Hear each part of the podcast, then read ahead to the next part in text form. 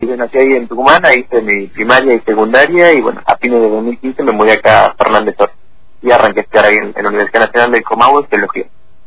Ajá, ¿Y, ¿y por qué geología? ¿Qué es lo que te interesa de la geología?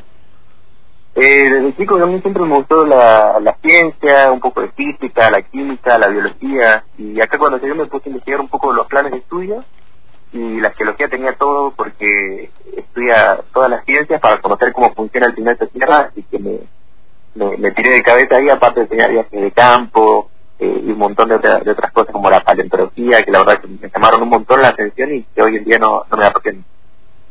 Bien, eh, ¿por qué sos, estás entre los 50 finalistas, tengo entendido, no sé si está actualizada esta información, pero estás entre los 50 finalistas eh, para ser el mejor estudiante del mundo?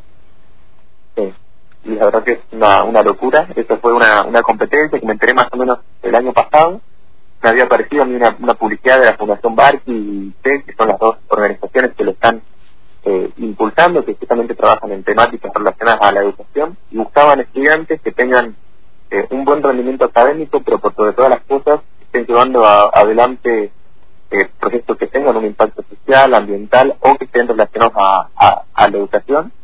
hace varios años que vengo trabajando en distintos proyectos, actualmente estoy más enfocado en dos, eh, así que me, me decidí a postularme y bueno, hace poco me, avisaron que, había quedado en el top 50, lo que de verdad fue una este, una grata sorpresa porque tuvo más de 7.000 nominaciones de más de 150 países, así que un honor para mí y para, y para Nicolás también, que es el otro chico que quedó seleccionado, estar representando al país. Son dos argentinos, vos y Nicolás. Exactamente. Ajá. Bien, eh, Nicolás, eh, Nicolás, ¿de qué localidad es él? Él es de Buenos Aires. Él es de Buenos Aires, bien. Eh, vos representando a la Universidad de Río Negro, entonces entre los 7.000 nominaciones que hubo a nivel mundial de 150 países, quedaron 50, vos entre los 50 y después hay otro filtro más que tengo entendido quedarán los próximos 10, ¿no? Exactamente, sí, ahora entre fines de agosto y principios de septiembre van a quedar el, top 10. Y después de ese top 10 eligen el ganador o la ganadora. Bien, eh, contanos, contale a la audiencia en qué consiste tu proyecto por el cual estás en este ranking. No, uno de los proyectos de lo que se llama Ciencia Cristalina es un taller que propuse para improvisar laboratorios en escuelas rurales con cosas que encontramos en, la vida cotidiana, como un frasco de mermelada, eh, una pizarra de madera, este, azúcar, cosas que, que, que, con, que inclusive se pueden reciclar y con las que se puede hacer ciencia y, que surgió a partir de, una experiencia que yo tuve en la escuela rural, en donde es muy común que falte instrumental necesario para hacer experimentos, para que los chicos puedan ver las reacciones, este, y que en esta etapa es como lo más entretenido y lo más divertido de, trabajar en ciencia, ¿no? de salir de la pizarra a poder experimentar, y que en muchos casos es como el punto de partida de los que se interesan después por el mundo científico. Entonces, con este taller pretendía eso, brindar una educación integral en ciencia y despertar esa creatividad, ese interés este, por, por la ciencia también. Eso consiste en ciencia cristalina. El otro proyecto es el, el Hidroplus, que es un polvo granular que inventamos más o menos a mediados del año pasado con un compañero de la facultad, Denis, y que, es como un, un hidrógeno, pero que hace cuando entra en contacto con el agua, la absorbe y, se forma un, un gel, como los pañales. Sí. Así tal cual, es el mismo sistema, es de una sustancia distinta que es biodegradable y no tóxica y que te dura de 3 a 5 años. Vos una vez que está hidratado o en seco lo pones, haces un pozo alrededor, alrededor de una planta, te lo colocas y va liberando esa agua lentamente a medida que la planta lo necesita y puedes reducir así el riego más o menos a la mitad. Es decir, si regas cuatro veces a la semana tu planta, eh, normalmente, después de que le pongas el, el Hidroplus, la vas a regar dos veces a la semana. Ah, es genial ese para los lugares, sobre todo en este, en este tiempo que vivimos con la sequía, tener un, un, sistema que conserve el agua bajo tierra y que la planta se pueda eh, asistir casi sola, es, es, todo un logro, ¿no? Totalmente, sí, estoy a partir de esto, de la emergencia hídrica que estábamos viviendo aquí en, la provincia de Neuquén y que es la escasez de agua, una problemática no solo nacional, es algo mundial y que se viene agravando año tras año. Entonces, con este proyecto lo que buscamos eh, es eso, ¿no? brindar una herramienta más para, para hacer un uso más eficiente del agua, sobre todo el agua de riego, y crear esta cultura también de, de, apreciación y de optimización del uso del agua potable, que no es nada infinito y cada gota cuenta. ¿Ha recibido, Axel, algún tipo de asistencia como para desarrollar esta, esta, este, este proyecto del el HidroPlus, o sea, para realizar una prueba piloto de este emprendimiento? Porque uno piensa, como decía Carlitos, para la, los cultivos de grandes extensiones ¿no? y la escasez de agua.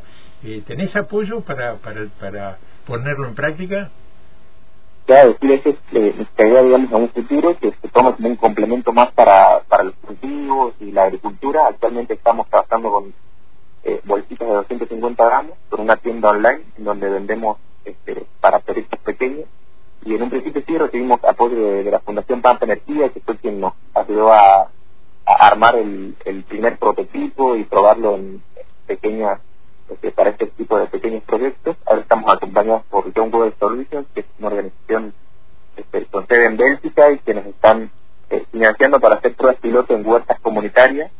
Por supuesto, nos, nos falta para poder este, eh, hacer validaciones y pruebas en cultivos ya más grandes, que es al segmento al que, queremos apuntar más adelante y a donde más agua podría ahorrar y también donde más eh, útil podría ser en un futuro, ¿no? tiene muchísimo potencial y a eso es lo que apuntamos. Bueno, interesantísimo. Eh, bueno, ¿cómo continúa? Me imagino que todo esto te ha dado, sobre todo, una fama importante en estos últimos tiempos. Te, están, te habrán llamado a distintos lugares, ¿no? Sí, la verdad que es una, locura y nada, lo bueno que es que un montón de gente se dio para conocer más sobre los proyectos. Este, hace poco me reuní también con, con el ministro de Educación para eh, charlar sobre ciencia cristalina, cómo incorporarlo en algunas escuelas de acá de la zona eh, para tienen nuevas eh, alternativas para hacer eh, o, armar convenios por ahí para hacer pruebas en, algunos viveros o cosas así, eso es algo eh, muy lindo porque se lo dio la, la repercusión, ¿no? Así que este, además de, haber conocido otros proyectos que están haciendo alrededor del mundo, que quedaron en, el top 50, es algo que me pone muy contento conocer que, que hay otros jóvenes que están trabajando también en cosas de de impacto positivo, de generar eh, eh, proyectos que tengan que ver con, mejorar la calidad educativa o que estén tratando de marcar la diferencia en, su entorno de alguna manera, algo que me parece grandioso. Totalmente. Bueno, la verdad que eh, un placer eh, conocerte. Me imagino que los docentes de, de, la carrera estarán orgullosos ¿no? de lo que estás haciendo vos con otros compañeros, porque también nombraste a otros. Sí, no, no, también me, llamó la, la, rectora, los decanos de, de la facultad. Este, me, me parece también muy lindo porque, bueno, están demostrando el apoyo para que los tenemos nuevos proyectos, para entender eh, o bajar por ahí lo que uno aprende y me parece que es lo más eh, significativo también que no se quede solo en el saber, sino poder transmitir eso a nuestras comunidades.